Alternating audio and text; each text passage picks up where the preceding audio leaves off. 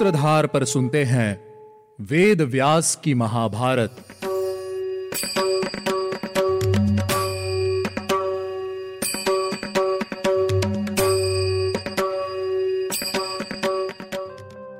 Hello listeners स्वागत है आपका वेद व्यास की महाभारत में। मैं हूँ आपके साथ आपकी सूत्रधार मान्या शर्मा।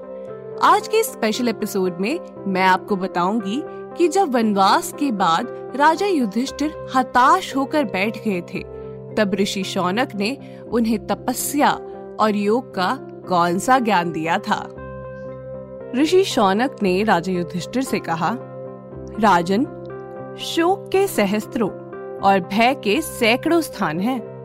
वे मूड मनुष्य पर प्रतिदिन अपना प्रभाव डालते हैं परंतु ज्ञानी पुरुष पर वे प्रभाव नहीं डाल सकते। अनेक दोषों से युक्त, ज्ञान विरुद्ध एवं कल्याण नाशक कर्मों में आप जैसे ज्ञानवान पुरुष नहीं फंसते हैं। राजन, योग के आठ अंग हैं। यम, नियम, आसन, प्राणायाम, प्रत्याहार, धारणा, ध्यान और समाधि से संपन्न।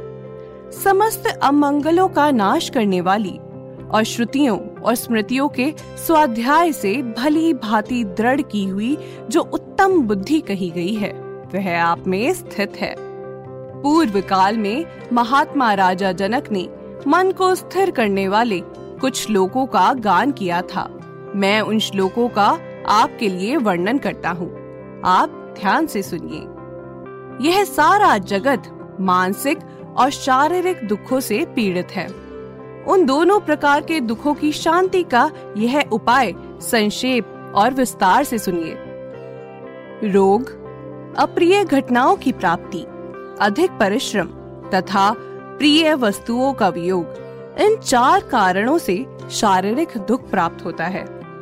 समय पर इन चारों कारणों का प्रतिकार करना एवं कभी भी उसका चिंतन न करना ये दो क्रिया योग दुख निवारक उपाय हैं।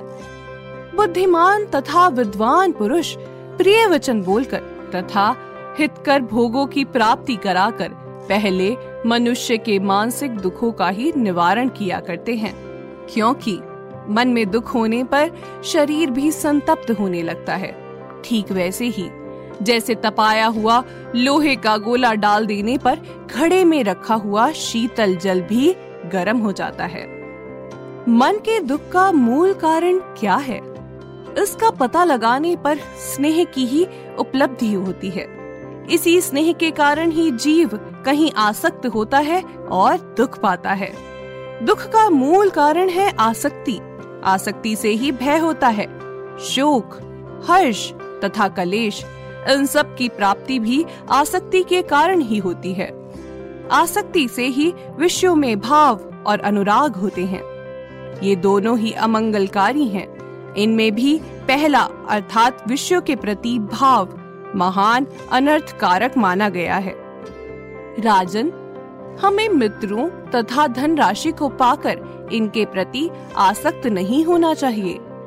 अपने शरीर से उत्पन्न हुई आसक्ति को ज्ञान से निवृत्त करे, जो ज्ञानी योग युक्त शास्त्रज्ञ तथा मन को वश में रखने वाले हैं, उन पर आसक्ति का प्रभाव उसी प्रकार नहीं पड़ता, जैसे कमल के पत्ते पर जल नहीं ठहरता।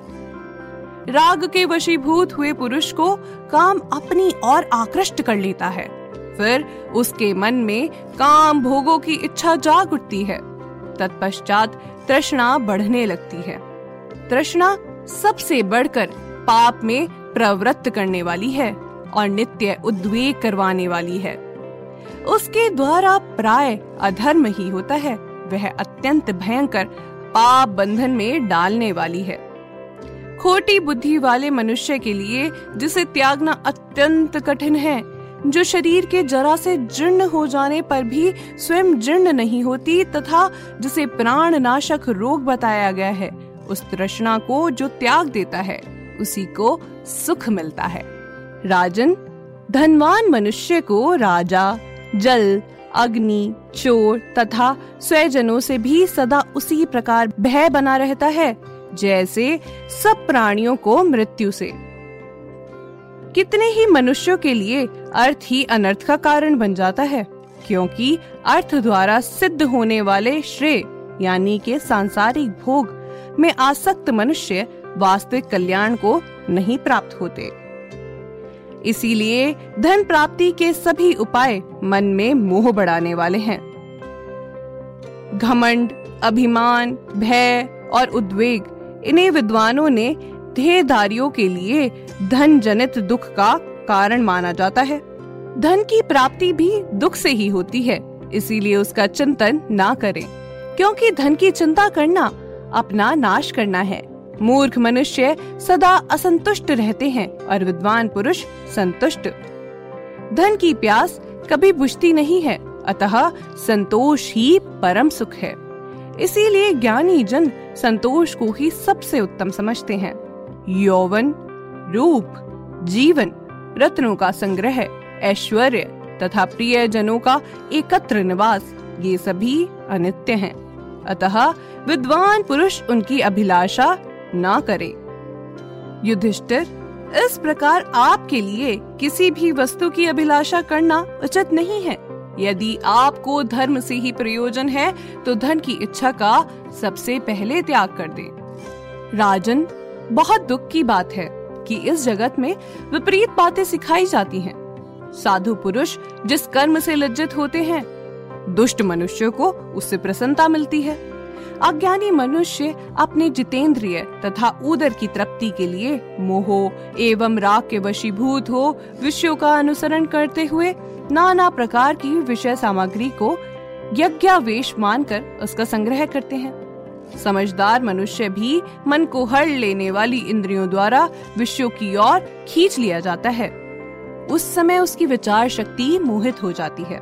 जब मन और पाँचों इंद्रियाँ अपने विषयों में प्रवृत्त होती हैं उस समय प्राणियों के पूर्व संकल्प के अनुसार उसी की वासना से वासित मन विचलित हो उठता है मन, जिस इंद्रिय के विषयों का सेवन करने जाता है, उसी में उस विषय के प्रति उत्सुकता भर जाती है और वह इंद्रियाँ उस विषय के उपभोग में प्रवृत्त हो जाती हैं।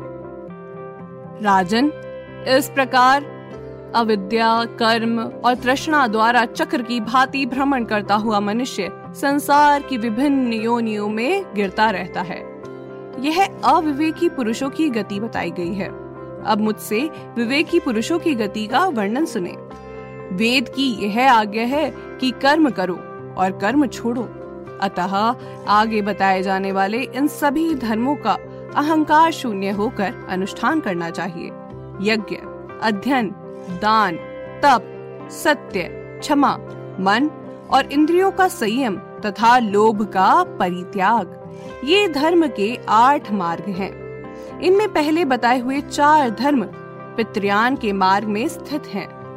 अंतिम चार धर्म को देवयान मार्ग का स्वरूप बताया गया है साधु पुरुष सदा उसी मार्ग का आश्रय लेते हैं इन सभी संकल्पों को एक ध्येय में लगा देने से, इंद्रियों को भली प्रकार वश में कर लेने से, अहिंसा आदि व्रतों का अच्छी प्रकार पालन करने से, भली प्रकार गुरु की सेवा करने से यथा योग्य योग साधन और आहार करने से, वेदों का भली प्रकार अध्ययन करने से, अपने कर्मों का भली प्रकार पालन पोषण करने से और चित्त को भली प्रकार निरोध करने से, मनुष्य परम कल्याण को प्राप्त कर लेता है।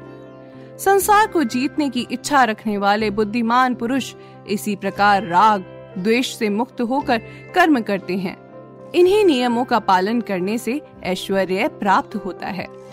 राजन, आप भी मन और इंद्रियों को भली भांति वश में करके तपस्या द्वारा सिद्ध तथा योग जनित ऐश्वर्य प्राप्त करने की चेष्टा कीजिए। यज्ञ, युद्ध आदि कर्मों से प्राप्त होने वाली सिद्धि, परलोक और इहलोक में भी लाभ पहुँचाने वाली है, जो आपको प्राप्त हो चुकी है।